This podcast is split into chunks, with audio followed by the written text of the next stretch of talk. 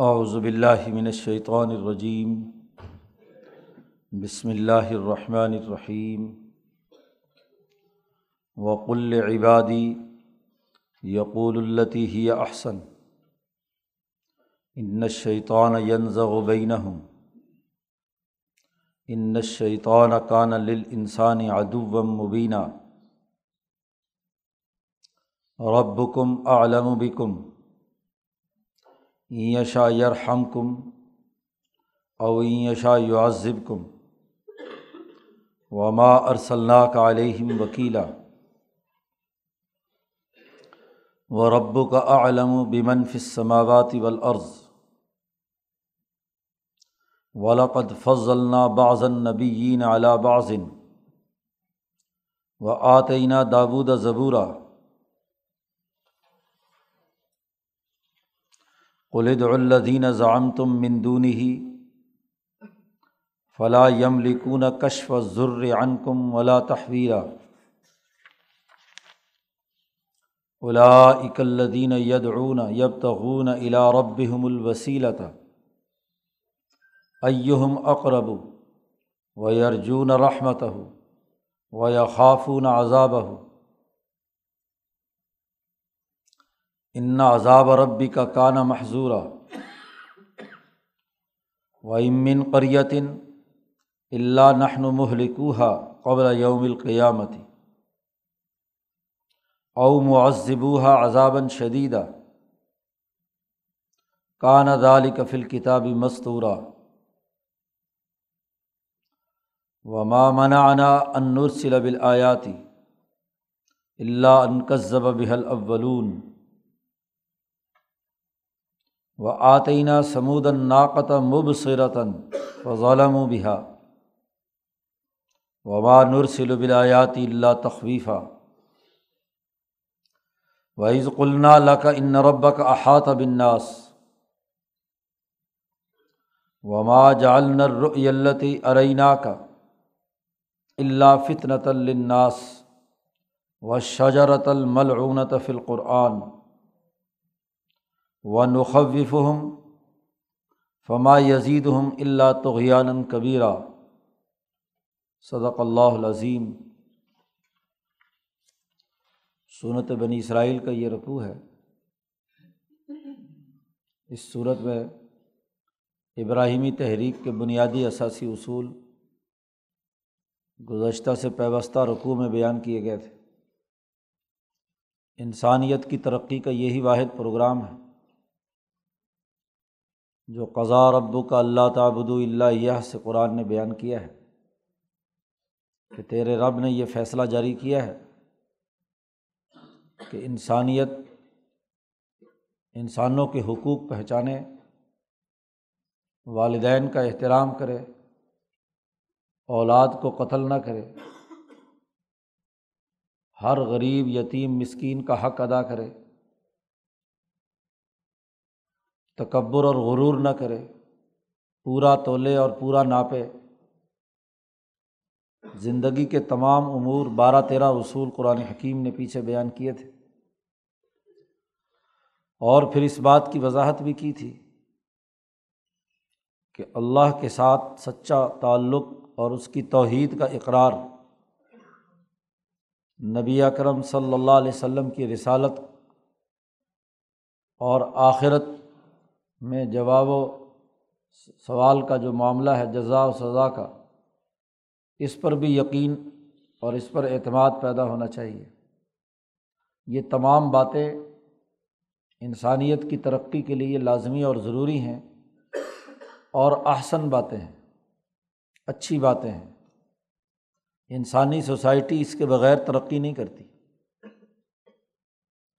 کہ وہ اپنے اعمال کی جزا و سزا کا یقین بھی رکھے۔ انسان جیسا کرتا ہے، ویسا بھرتا ہے۔ رسول اللہ صلی اللہ علیہ وسلم، جن کو اللہ نے کل انسانیت کے لیے نبی اور خلیفہ بنا کر بھیجا ہے، ان کی بات تسلیم کرے اللہ کی وحدانیت کا اقرار کرے اور اللہ نے جو احکامات دیے ہیں، انہیں تسلیم کرے اب اس رقوع میں واضح کیا جا رہا ہے۔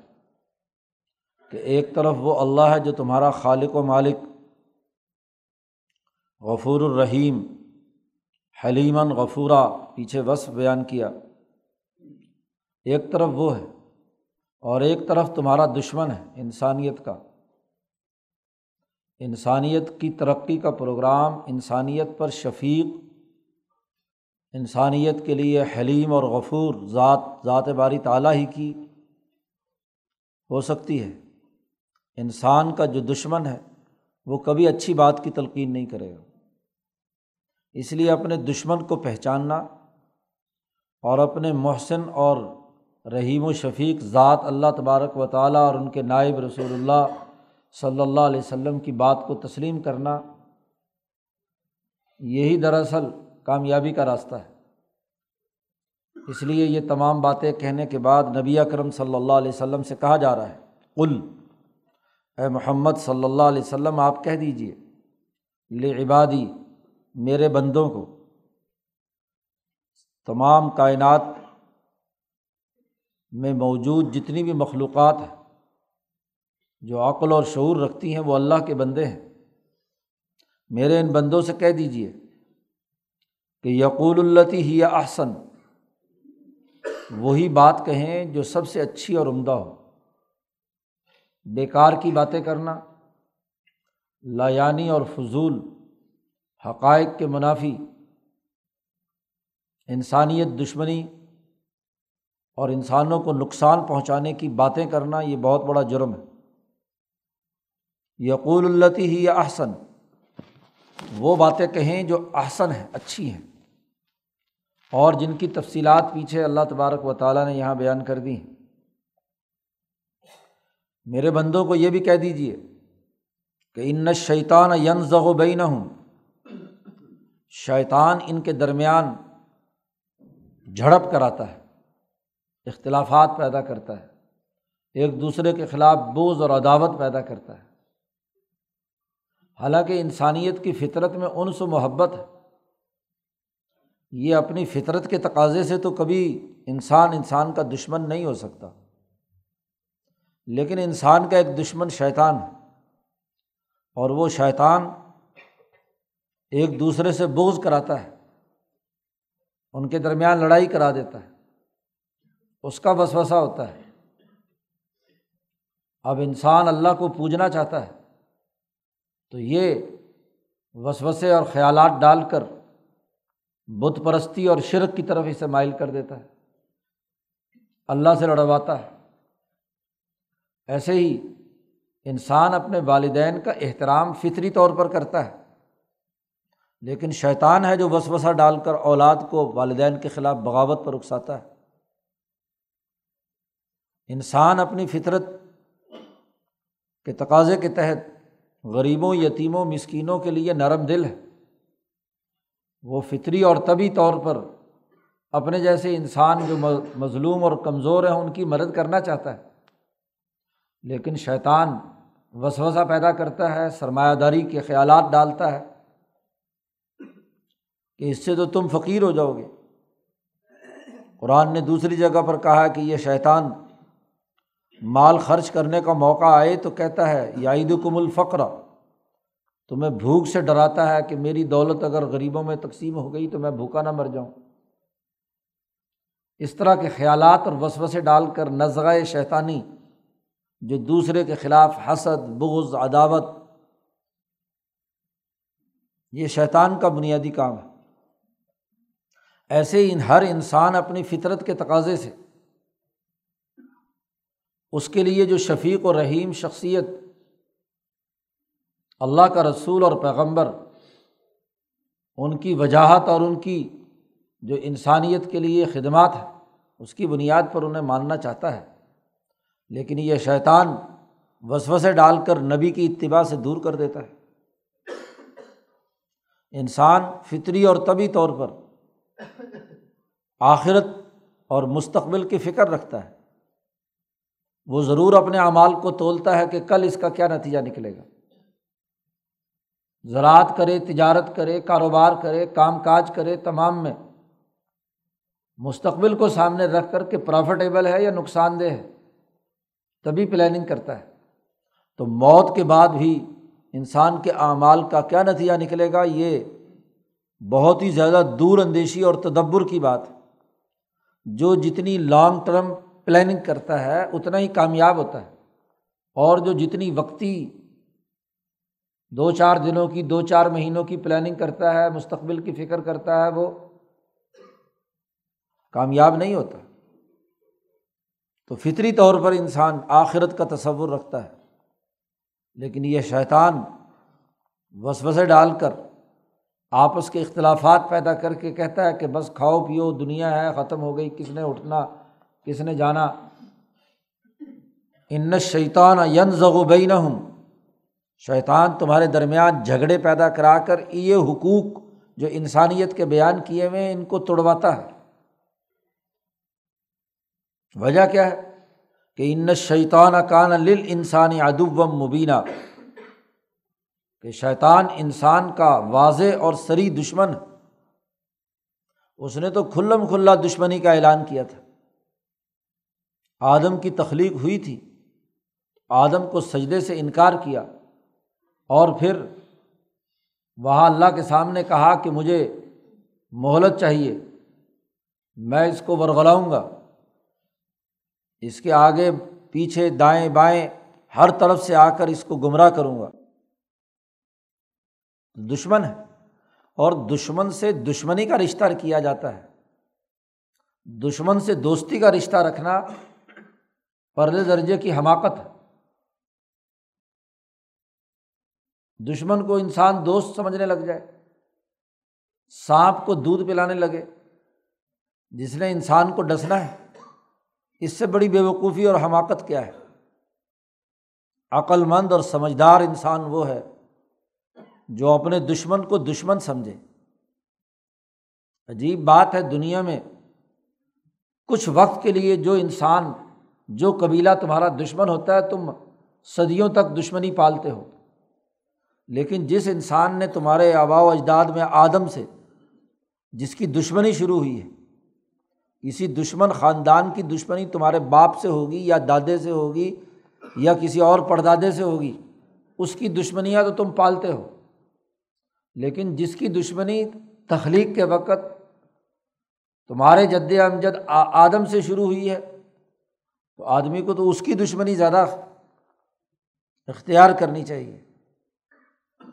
تو دشمن کو دشمن سمجھو، دشمن کو دوست مت بناؤ۔ قرآن نے دوسری جگہ پر کہا، یا یو الزین لات تخد و ادوی و ادب کم اولیا میرے دشمن اور اپنے دشمن کو دوست مت بناؤ۔ صورت الممتحنہ میں قرآن نے تفصیل سے یہ بات بیان فرمائی۔ تو انسان کا جو دشمن ہے، اس کو سمجھو، اس کے چکر میں مت آؤ۔ اور جو انسانیت کے لیے احسن ترین بات یہاں بیان کی گئی ہے، اس کو قبول کرو۔ رب کم عالم و بکم۔ تمہارا رب تمہیں بہت اچھے طریقے سے جانتا ہے کہ تم کیا ہو۔ کیا کر رہے ہو، کیا کہہ رہے ہو۔ کیا اعمال ہے تم واقعی احسن گفتگو، صحیح پروگرام، حنیفی تحریک کے ان اصولوں کے پاسدار ہو۔ یا اپنے دشمن کے چکر میں آ کر ان اچھی باتوں کو چھوڑ چکے ہو۔ اللہ کو تمہارے بارے میں خوب معلوم ہے۔ یشا یرحم کم اللہ اگر چاہے تو تم پر رحم اور شفقت کرے۔ او یشا یعذب کم اور اگر چاہے تو تمہیں عذاب دے۔ جس کے دائرۂ قدرت کے اندر تم پر رحم کرنا اور تمہیں سزا دینا دونوں موجود ہیں۔ ذرا سوچو کہ اللہ کے مقابلے میں جن کو تم خدا کہتے ہو، جو اس بات کا دعوے دار ہے کہ انا رب کم العلیٰ اس کے اختیار میں تو یہ کام نہیں ہے۔ بالخصوص آخرت میں تو اس کے پاس کوئی طاقت نہیں ہوگی۔ فرعون، نمرود، شداد، حامان، ان کے اندر یہ طاقت اور قوت نہیں ہوگی۔ کہ وہ یہ کام کر سکیں اللہ کے دائرۂ قدرت میں یہ ہے کہ جس جس نے جو برے اعمال کیے ہیں، انسانیت دشمنی کا کام کیا ہے، اس کو عذاب دے گا۔ مشیت کا تعلق انسان کے اس ارادے سے ہے، جو انسان نے اختیار کیا ہے۔ اچھا ارادہ، اچھی بات اچھا عمل کرے گا یرحم کو اور اگر بری بات، ظلم نا انصافی اور غلط کام کرو گے تو یوزب کو اللہ نے تمہیں مہلت دی ہے۔ اس لیے نبی سے کہا جا رہا ہے کہ وما ارسلہ کا علیہم وکیلا کہ آپ ان کے اوپر کوئی وکیل اور نگران بن کر نہیں بھیجے گئے۔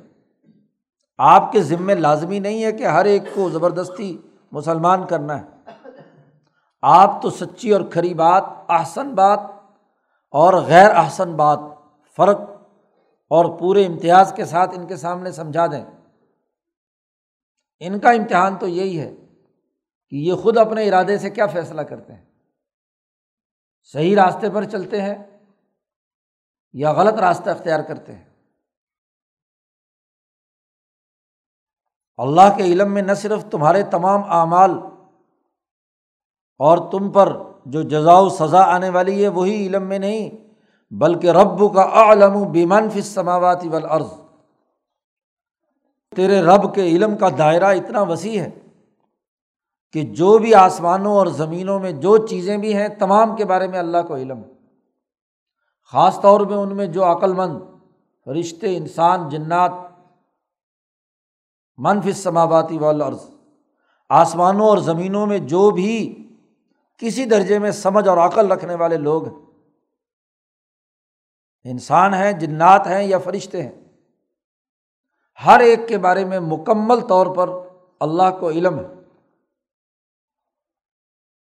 اور اسی علم کی اساس پر اس بات کا اعلان کیا جاتا ہے کہ ولاقت فضل باز النبیین اعلیٰ بازن ہم نے نبیوں میں بھی بعض کو بعض پر فضیلت عطا کی ہے۔ جس کے علم کا دائرہ جتنا وسیع ہے، اتنا ہم نے اس نبی کو فضیلت عطا کی ہے۔ آدم کو خلافت ملی تھی علم کی بنیاد پر۔ اس نے اپنا علمی تفوق ثابت کیا تھا فرشتوں پر۔ اس لیے آدم علیہ السلام کو خلیفہ بنا کر بھیجا گیا۔ اب جس میں جس درجے کی اعلیٰ علمی استعداد ہوگی مالا اعلیٰ کے علوم جتنا بلندی سے وہ جذب کریں گے، ان کو اتنی ہی فضیلت۔ چنانچہ وہ امبیا جنہیں مجدین کہا جاتا ہے۔ تجدید کا مطلب یہ ہے کہ ان کی اعلیٰ علمی استعداد وہ یوسف علیہ السلام ہوں موسا علیہ السلام ہوں، داود علیہ السلام ہوں، عیسیٰ علیہ السلام ہوں، یا آج حضرت محمد مصطفیٰ صلی اللہ علیہ وسلم جو تمام انبیاء پر فضیلت رکھتے ہیں۔ صورت بنی اسرائیل ہے، بیت المقدس میں نبی اکرم صلی اللہ علیہ وسلم نے ان تمام انبیاء کو نماز پڑھائی۔ تو حضور صلی اللہ علیہ وسلم کو ان تمام انبیاء پر اعلیٰ ترین فضیلت حاصل ہے۔ امام الانبیاء ہے۔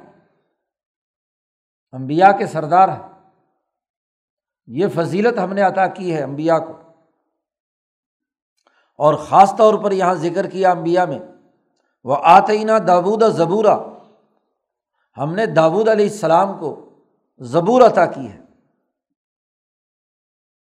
زبور عطا کی ہے۔ قرآن نے دوسری جگہ پر کہا بالاقت قطب نافذ زبوری ممباد ذکر ہم نے داود علیہ السلام کی زبور میں لکھا تھا کہ اس زمین کا وارث ہم سچے لوگوں کو بنائیں گے۔ وہ حضرت محمد مصطفیٰ صلی اللہ علیہ وسلم کے بارے میں پیشین گوئی تھی۔ داود علیہ السلام خلیفہ ہیں۔ اللہ نے انہیں خلیفہ اور حکمران بنایا تھا۔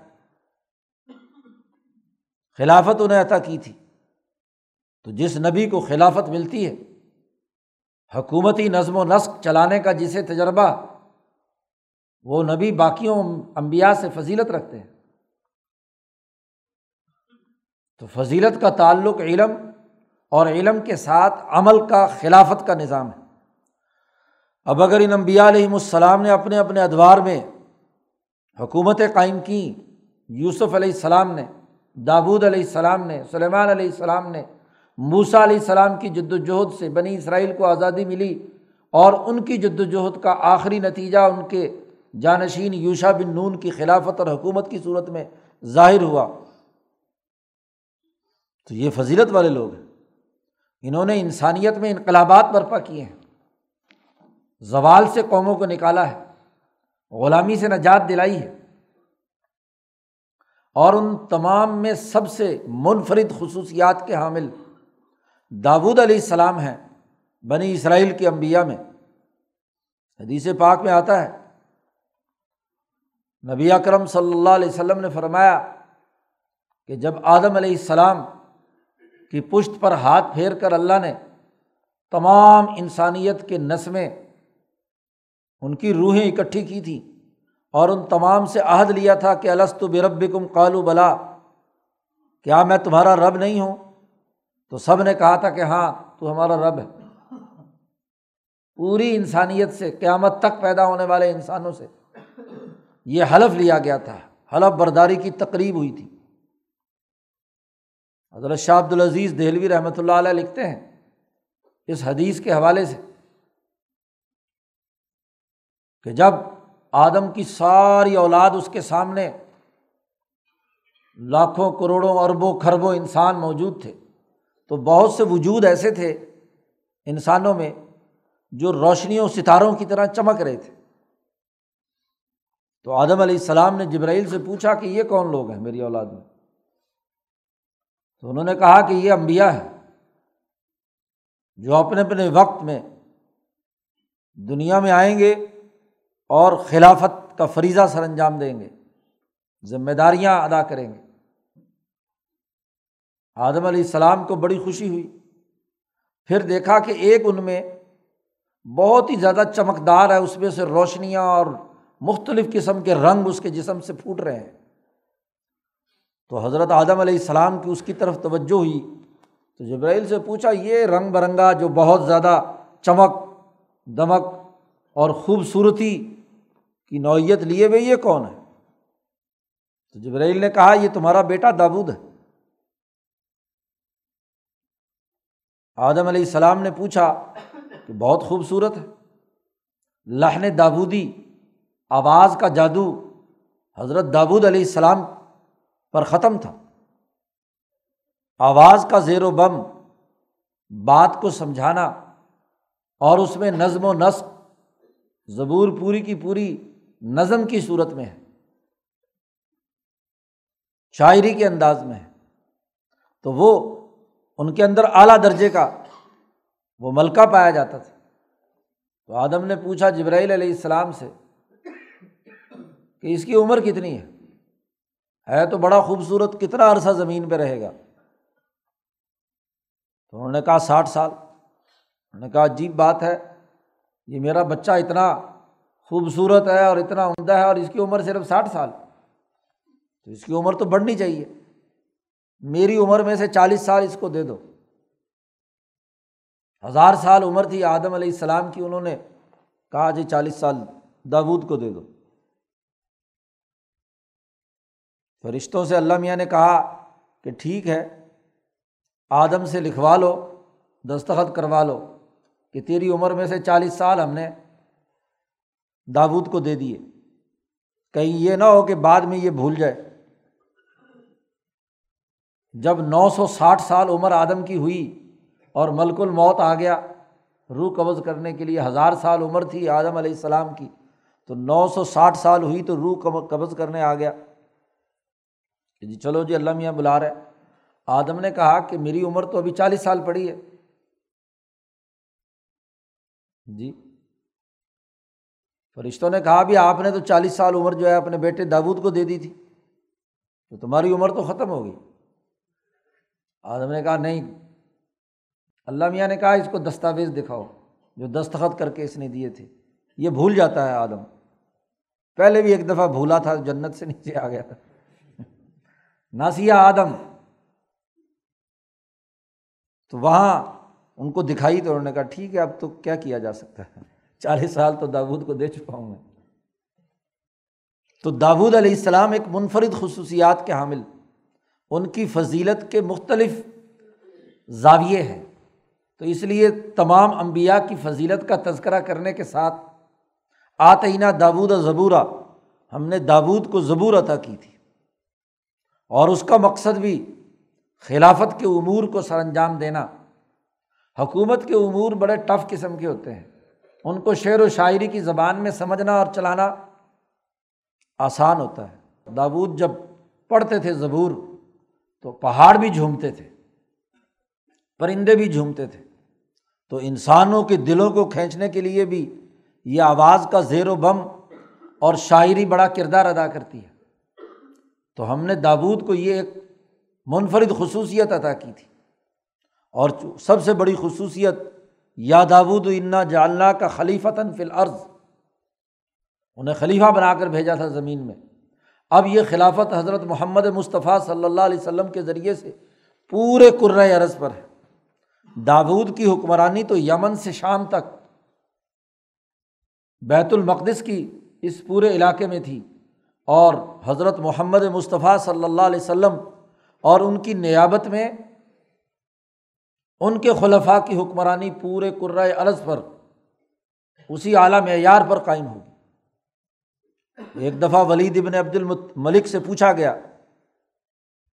کہ اس پورے علاقے پر دابود اور سلیمان کی حکمرانی بھی رہی، تو کیا فرق ہے؟ اس نے کہا، وہ تو نبی تھے اور نبی کا مقام تو بہت اونچا ہے۔ آپ یہ دیکھیے کہ میری حکومت میں نبی کا معیار تو بہت ہی اونچا ہے خلافت کا، لیکن میری حکومت میں مجھے کوئی اندھا دکھاؤ جس کے ساتھ میں نے لاٹھی بردار مقرر نہ کیا ہو کوئی ایسا بھوکا نہیں جس کی روٹی کا میں نے بندوبست نہ کیا ہو۔ کوئی ایسا لولا لنگڑا نہیں جس کی مدد اور تعاون میں نے نہ کی ہو۔ تو یہ تو نبی اکرم صلی اللہ علیہ وسلم کے بہت بعد، سو سال تقریباً بعد حضور کے نائبین کی خلافت کا حال ہے۔ تو نبی اکرم صلی اللہ علیہ وسلم کی حکمرانی کا کیا حال ہوگا؟ خلافۂ راشدین کی بین الاقوامی حکومت کے کیا اثرات ہوں گے؟ تو یہ بات یہاں واضح کی جا رہی ہے کہ امبیا علیہم السلام ان کو فضیلت دی ہے اعلیٰ ترین درجے پر۔ اب اس کا تقاضا یہ ہے کہ کل قلد الدین اظام تم مندونی ہی آپ ان سے کہہ دیجیے کہ پکاریں وہ لوگ جو تم سمجھتے ہو اللہ کے علاوہ کسی اور خدا کو۔ کیا یہ باتیں جو ابھی ہم نے پیچھے بیان کی ہیں، ان میں سے کوئی طاقت اس کے ان کے پاس ہے؟ لات منات عزا، فرعون، نمرود، شداد، حامان۔ یا آج کے شیطان اور تاحوت ان کے پاس کون سی طاقت اور قوت ہے؟ فلاں یملکون کشف ضرور کم ولا تحویلا۔ یہ کوئی طاقت نہیں رکھتے کہ تم سے کوئی تکلیف دور کر سکیں۔ اور نہ ہی ان میں کوئی تبدیلی پیدا کرنے کا کوئی اختیار ان کے پاس ہے، ولا تحویلا یہ اپنے سامنے رکھے ہوئے کھانوں سے مکھی تو اڑا نہیں سکتے۔ یہ دوسروں کا مسئلہ کیسے حل کریں گے؟ انسان کو تو تبدیلی کی ضرورت ہے کہ وہ شیطان کے وسوسے سے نکل کر انسانیت کے جامع میں آئے آسن بات کہے اچھا نظام بنائے۔ لیکن یہ جن کو بتوں کے طور پر پوج رہے ہیں، یہ تو کچھ بھی تو ملکیت نہیں رکھتے، طاقت نہیں رکھتے، اختیار نہیں رکھتے کہ کسی کی کوئی تکلیف دور کر سکیں۔ ان کے مقابلے میں ان کی تو کیا حیثیت؟ بے جان۔ یا یہ ابو جہل اتبا شہبہ کی کیا حیثیت ہے؟ یہ کیا طاقت رکھتے ہیں؟ یہ تو کوئی تحویل و انقلاب کی کوئی سوچ نہیں رکھتے۔ اب محمد مصطفیٰ صلی اللہ علیہ وسلم ہے۔ امبیا علیہم السلام ہے جن کو فضیلت دی گئی ہے باقی انسانیت پر۔ وہ اللہ کے حکم سے تحویل اور انقلاب کی بھی خصوصیت رکھتے ہیں اور انسانیت جس مصیبت میں مبتلا ہے، وہ اس مصیبت کو بھی دور کرنے کی اہلیت اور صلاحیت رکھتے ہیں۔ جن کو تم خدا بنائے ہوئے ہو، یہ تو کچھ بھی تمہارا فائدہ نہیں کر سکتے۔ الادین یدعون یب تو الا ربی ہم الوسیلا تھا وہ لوگ جنہیں یہ پکارتے ہیں اللہ کی طرف وسیلے کی تلاش کرنے کے لیے۔ وہ تو خود یب تغون الا رب الوسیلہ تھا وہ تو خود اللہ کی طرف اپنا وسیلہ تلاش کرتے ہیں۔ مکے میں رکھے ہوئے یہ بت ان نیک لوگوں کے تھے جو کئی سو سال پہلے با انسانیت کی خدمت کرتے رہے۔ وہ جب دنیا میں موجود تھے تو وہ تو خود بھی اور اس وقت بھی اپنی قبروں میں اللہ کے سامنے، اللہ سے معافی مانگنے کے لیے کسی وسیلے کی تلاش میں ہے۔ اپنے دور کے نبی کو وسیلہ مان کر آگے اللہ کا قرب تلاش کر رہے ہیں۔ یا یہ عیسائی جو عیسیٰ علیہ السلام کو مانتے ہیں، خدا، ابن اللہ، عیسیٰ تو خود اللہ کی طرف رجوع کرنے کے لیے وسیلے کے متلاشی ہیں۔ بالخصوص امام الانبیاء حضرت محمد مصطفیٰ کی سفارش کے بغیر تو آخرت میں حساب کتاب ہی نہیں شروع ہوگا۔ عیسیٰ بھی انکار کر دیں گے موسا بھی انکار کر دیں گے۔ صرف حضور صلی اللہ علیہ وسلم کو وسیلہ بنائیں گے، سفارش تو تب یہیں جا کر حساب کتاب شروع ہوگا۔ یہودی ازیر کو خدا مانتے ہیں، خدا کا بیٹا مانتے ہیں۔ تو ازیر تو خود اللہ سے وسیلہ تلاش کر رہے ہیں۔ ایک توسل ہے اور ایک جس کو تقرب کہا جاتا ہے کہ ہم ان کی عبادت کرتے ہیں صرف اللہ کا تقرب حاصل کرنے کے لیے، بتوں کی۔ اور ایک توسل ہے۔ توسل میں وہ شخص جس کا وسیلہ پکڑا جا رہا ہے، اس کی ذاتی حیثیت معتبر نہیں ہوتی۔ وہ صرف اور صرف اور صرف اسباب کے درجے میں، ایک رسی کے درجے میں واسطہ اور ذریعہ ہوتا ہے۔ ہر امت کا وسیلہ اس کا نبی ہے کہ وہ اس کے ذریعے سے کیا ہے، ذات باری تعالیٰ تک پہنچتا ہے۔ تو توسل امبیا کا، صدیقین کا شہدا کا یہ جائز ہے۔ اور ایک یہ کہ اس کو ذاتی طور پر مان لینا کہ وہی سب کچھ ہے۔ لیوکر ربونا اللہ ذلفا ہاں لیوکر ربونا اللہ ذلفا تقرب حاصل کرنا. یہ ناجائز اور حرام اور شرک. دنیا کا سارا نظام ایک دوسرے کے تعاون سے چلتا ہے. دنیا کے سارے کام انسان خود نہیں کرتا. کسی نہ کسی ذریعے کو اپنے ساتھ، اپنے کاموں کے لیے واسطہ بناتا ہے کہ جاؤ بازار سے یہ لے آؤ، فلاں لے آؤ، یہ کر لو، وہ کر لو. دنیا کا کوئی کون کون سا سارے کام ہے، انسان خود کرتا ہے۔ ایسے ہی اللہ سے تعلق قائم کرنے کے لیے امبیا صدیقین شہدا انعام یافتہ جماعت سرات الزین انعامت علیہم، ان کے راستے پر ہمیں چلا۔ لیکن جو آدمی نبی کو خدا سمجھنے لگ جائے یا ولی اور مرشد کو خدا سمجھنے لگ جائے، تو یہی جرم۔ یہ خرابی کی بات۔ لیکن اس کو واسطہ سمجھ کر استاذ کے واسطے سے علم تک پہنچا تو استاذ کا تبسل اختیار کیا۔ تو یہ لوگ جن کو تم پوچھتے ہو، یہ تو خود اپنے رب کی طرف وسیلہ تلاش کرتے رہے ہیں۔ اور یہ چاہتے ائم اقرب ویرجون رحمت ہو کہ اللہ کے سب سے قریب تر کون بندہ ہے جس کے وسیلے سے وہاں تک پہنچیں۔ مزید ترقیات حاصل کریں۔ وہ ارجن رحمت ہو اور اسی کی رحمت کی۔ امیدوار ہوتے ہیں اللہ تبارک و تعالیٰ کی۔ اور وہ خافون عذاب ہو اور وہ اللہ کے عذاب سے ہر وقت ڈرتے رہتے ہیں۔ ڈر اور خوف، رحمت اور شفقت کرنے نہ کرنے کے تمام تر اختیارات کا مرکز اور منبع ذات باری تعالیٰ کو سمجھتے ہیں۔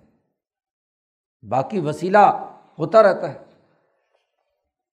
ان عذاب ربی کا کانا محضورہ بے شک تیرے رب کا عذاب ایسا ہی ہے کہ اس سے انسان ڈرے۔ ڈرنے کی چیز ہے محضورہ وہی من قریتن اللہ نہن محلکوہ قبل یوم القیامہ دنیا میں کوئی بستی۔ حضرت سندھی نے وضاحت کی کہ یہاں اہل القریہ یعنی المجتمع الانسانی اجتماع کی بات ہو رہی ہے۔ کوئی انسانی جماعت اور اس کا اجتماع ایسا نہیں ہے کہ قیامت سے پہلے ہم اسے تباہ و برباد نہ کریں یا عذاب نہ دیں۔ اگر اس اجتماع میں ظلم، جبر، تکبر ہے تو عذاب دیتے ہیں۔ اور اس بستی کے اندر، اس جگہ پر، اس اجتماع کے اندر نہیں تو دنیا کا جب اختتام ہوگا تو یہ ساری اجتماعیت کیا ہے؟ ہلاک ضرور ہو جائے گی تو امن قریتن، مولانا سندھی نے فرمایا کہ اس سے مراد صرف ایک چھوٹی سی بستی نہیں ہے۔ یہاں المجتماع الانسانی، انسانی اجتماع اس کی بات ہو رہی ہے کہ کوئی اجتماع ایسا نہیں ہے جس کو ہم تباہ و برباد نہیں کریں گے۔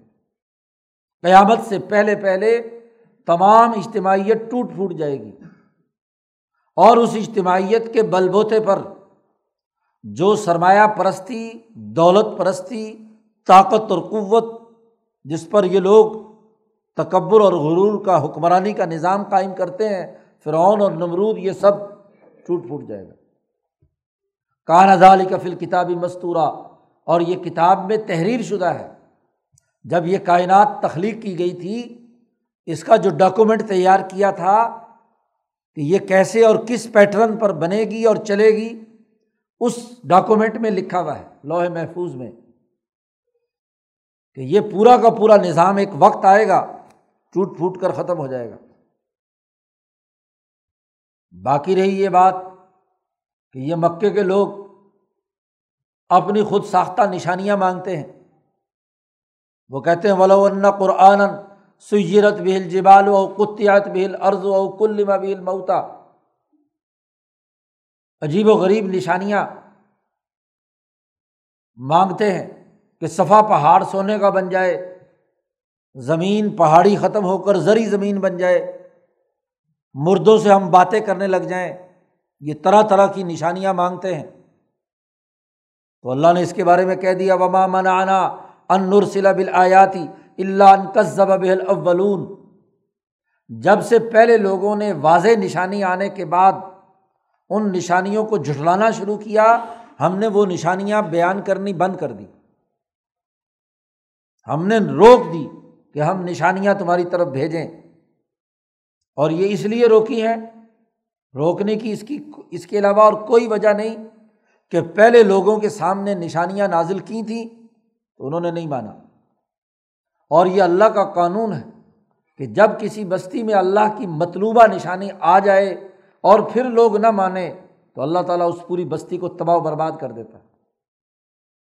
ایک آدمی مطلوبہ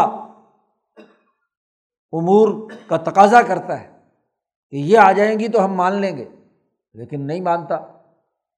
تو قرآن نے کہا، حضرت عیسیٰ علیہ السلام کے واقعے میں بھی پیچھے گزرا کہ جو کچھ یہ مانگ رہے ہیں، اگر ہم نے نازل کر دیا اور نہ مانا تو ہم ان کو شدید ترین عذاب دیں گے۔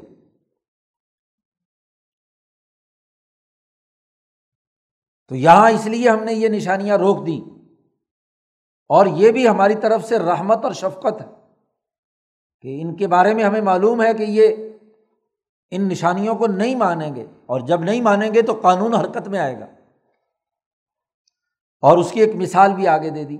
وہ آتے نا سمودن ناقت مب سرتن فضال قوم سمود نے نشانی مانگی تھی اونٹنی کی کہ پہاڑ سے اونٹنی نکلے تو ہم تمہیں نبی مان لیں گے، صالح علیہ السلام سے کہا تھا۔ تو ہم نے ان کی مطلوبہ نشانی انہیں نکال کر دکھا دی۔ بالکل واضح مب سراتن اپنی ان آنکھوں سے دیکھی انہوں نے۔ لیکن فضول و بیہا لیکن اس کے باوجود انہوں نے اس نشانی کے ساتھ ظلم کیا کہ اس کی کوچے کاٹ دی۔ اور عذاب الہی کے مستحق بنے۔ ہم تو نشانیاں اس لیے نازل کرتے ہیں۔ وما نرسل بل آیات اللہ تخویفہ ہم نشانیاں نازل کرتے ہیں، بھیجتے ہیں ڈرانے کے لیے۔ کہ بعض آ جائیں اپنے تکبر اور غرور اور ظلم سے۔ لیکن اگر کوئی اس سے ڈرتا نہیں ہے اور پھر بھی تکبر اور غرور میں مبتلا ہوتا ہے، تو ہم اس کی کمر توڑ کے رکھ دیتے اس کے خلاف انقلاب کے علاوہ اور کوئی راستہ نہیں۔ وحیض قلنا کا ان ربا کا احاطہ بناس اور جب ہم نے آپ سے کہہ دیا کہ تیرا رب تمام انسانوں کے اعمال و اقوال اور ان کے پورے وجود کا احاطہ کیے ہوئے ہے اس کی گرفت میں ہے ان کے بارے میں ہمیں سب کچھ معلوم ہے کہ یہ کیا سوچتے ہیں کیا کہتے ہیں، کیا کرتے ہیں؟ ان کا جو اجتماعی نظام، ان کی مفادات، ان کا لالچ، ان کی خود غرضی ان کی تمام چیزیں ہمارے علم میں ہیں۔ اور اگر نشانیوں کی بات کرتے ہیں، تو اس سے بڑی اور نشانی کیا ہوگی؟ کہ ایک رات میں نبی اکرم صلی اللہ علیہ وسلم کو معراج میں پہنچایا امبیا کی امامت کرائی، آسمانوں کی سیر کرائی یہ جو کچھ ہم نے آپ کو دکھایا، یہ بھی تو ایک بڑی نشانی ہے اور ان کے لیے آزمائش ہے۔ وما جالنا رو یلتی ارئینہ کا اللہ فطرت الناس وہ جو ہم نے آپ کو دکھایا ہے کہ سبحان اللہ اسراب ابدی ہی شروع صورت میں کہ جو ساری رات سفر کرایا، بیت المقدس مسجد اقسا تک۔ لنوریا ہو منایاتی نا ہم آپ کو اپنی نشانیاں دکھائیں۔ تو یہ جو کچھ ہم نے آپ کو دکھایا ہے، یہ بھی تو ان لوگوں کے لیے آزمائش بن گیا۔ نبی کرم صلی اللہ علیہ وسلم جب معراج کی رات واپس آئے اور صبح آ کر حضور نے یہ قصہ بیان کیا، تو ابو جہل نے مذاق اڑایا۔ کہ کیسے ایک رات میں انسان وہاں بھی چلا گیا، وہاں بھی چلا گیا۔ وہ مسجد حرام سے ابو جہل نکل رہا ہے۔ حضور وہاں بیان فرما رہے۔ ابو جہل وہاں سے نکلا۔ تو تھوڑے ہی فاصلے پر گیا کہ ابو بکر صدیق رضی اللہ تعالیٰ عنہ آ رہے ہیں۔ تو ابو جہل ان سے کہنے لگا، کیا اب بھی تم حضور صلی اللہ علیہ وسلم کو نبی مانو گے؟ وہ دیکھو، وہ کیا باتیں بیان کر رہے ہیں۔ ابھی حضرت ابو بکر کو نہیں پتا تھا کہ یہ معراج کا واقعہ حضور کی زبانی نہیں سنا۔ ابو جہل سنا رہا ہے۔ کہ دیکھو وہ کہہ رہے ہیں کہ جی میں ساری رات وہاں گیا، آسمانوں پہ گیا، ایسا گیا ایسا گیا۔ تو ابھی بھی تم ایسے آدمی کی اتباع اور پیروی کرو گے۔ ابو بکر صدیق رضی اللہ تعالیٰ عنہ نے فرمایا کہ اگر محمد مصطفیٰ صلی اللہ علیہ وسلم یہ بات کہہ رہے ہیں تو سچ کہہ رہے ہیں۔ یہی صدیقیت۔ پوری تصدیق کی کہ جو بات وہ کہہ رہے ہیں وہ بالکل درست۔ اور پھر جب انہیں مکے والوں نے سوال کیا کہ آپ کہتے میں معراج کی رات گیا، مسجد اقسا میں گیا، تو بتاؤ مسجد اقسا کی کتنی کھڑکیاں تھیں؟ کتنے دروازے تھے؟ امتحان لینے کے آدمی جہاں جاتا ہے تو وہاں کی معلومات اس کے پاس ہے یا نہیں یہ پوچھ رہے ہیں۔ تو حضور صلی اللہ علیہ وسلم فرماتے ہیں، اب آدمی جاتا ہے کسی جگہ پر تو کھڑکیاں گنتا ہے، کوئی دروازے گنتا ہے۔ فضول لفظ سوال ہے۔ لیکن نبی اکرم صلی اللہ علیہ وسلم کے سامنے مسجد اقسا حاضر کر دی گئی۔ حضور نے بتلا دیا کہ اتنی کھڑکیاں، اتنے دروازے، یہ فلاں یہ فلاں۔ حجت تمام کی، لیکن پھر بھی کیا ہے؟ بات نہیں مانتے۔ تو یہ بھی ان کے لیے آزمائش بن گئی فتنا بن گیا۔ ایسے ہی وہ شجرت الملعونت فل قرآن ملعون درخت، اس کا بھی قرآن میں تذکرہ کیا۔ زکوم وہاں حضور صلی اللہ علیہ وسلم جہنم کا جو مشاہدہ کیا، وہاں اس زکوم کا تذکرہ کیا، تو یہ بھی ان کے لیے آزمائش بن گیا۔ اس کو بھی ماننے کے لیے تیار نہیں۔ اصل بات یہ ہے کہ کسی بھی طریقے سے ہم ان کو ڈرا کر سیدھے راستے پر لانا چاہتے ہیں۔ نخوف ہم ہم ان کو ڈراتے ہیں۔ فما یزید ہم اللہ تو کبیرہ لیکن ان کی حالت تکبر اور غرور کی، ان کے دلوں پر جو غلاف چڑھ چکا ہے قالو قلوبنا فی اکنت، تو جو ان کے دلوں کے اوپر پردے ہیں، غلاف چڑھے ہوئے ہیں۔ اس کی وجہ سے کیا ہے؟ ان کا تکبر اور تغیانی اور سرکشی بڑھتی جا رہی ہے۔ تغیان تغیان تاوت سے، اور تاوت کی تشریح پیچھے حضرت شیخ الہند نے کی تھی۔ ہڑونگے اور ہڑونگے کی وضاحت شاہ عبد القادر دہلوی کے حوالے سے موضوع القرآن میں حضرت نے کی کہ وہ سردار جو ناحق حکمرانی کا دعوے دار ہو۔ تو یہ ناحق حکمرانی کی طاقت اور قوت استعمال کرنا چاہتے ہیں ابو جہل، تو ان کی سرکشی مزید بڑھتی جا رہی ہے اور اس کے نتیجے میں عذاب کے علاوہ اور کوئی راستہ نہیں۔ تو اس رقوع میں قرآن حکیم نے واضح کر دیا کہ ایک انسان کا دشمن ہے۔ وہ اس طرح کے وسوسے اور خیالات ڈالتا ہے۔ وہ اللہ کی نشانیوں کو بھی ماننے سے انکار کر دیتے ہیں۔ اور ایک طرف وہ احسن بات ہے جو نبی نے بیان فرمائی۔ امبیا جو دنیا میں لے کر آتے ہیں، اسی وجہ سے ان میں سے ایک کو دوسرے پر فضیلت حاصل ہے۔ درجات بلند ہے۔ اب امام الانبیاء حضرت محمد مصطفیٰ یہ پیغام لے کر آئے ہیں۔ اب جو اس کو تسلیم کرے گا وہ کامیاب اور جو نہیں، اس کے لیے کیا ہے؟ سزا۔ اللہ تعالیٰ قرآن حکیم کو سمجھنے اور اس پر عمل کرنے کی توفیق عطا فرمائے۔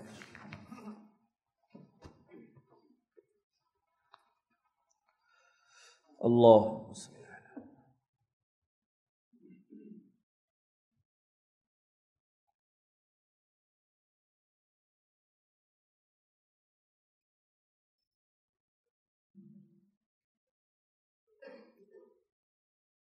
اجمائی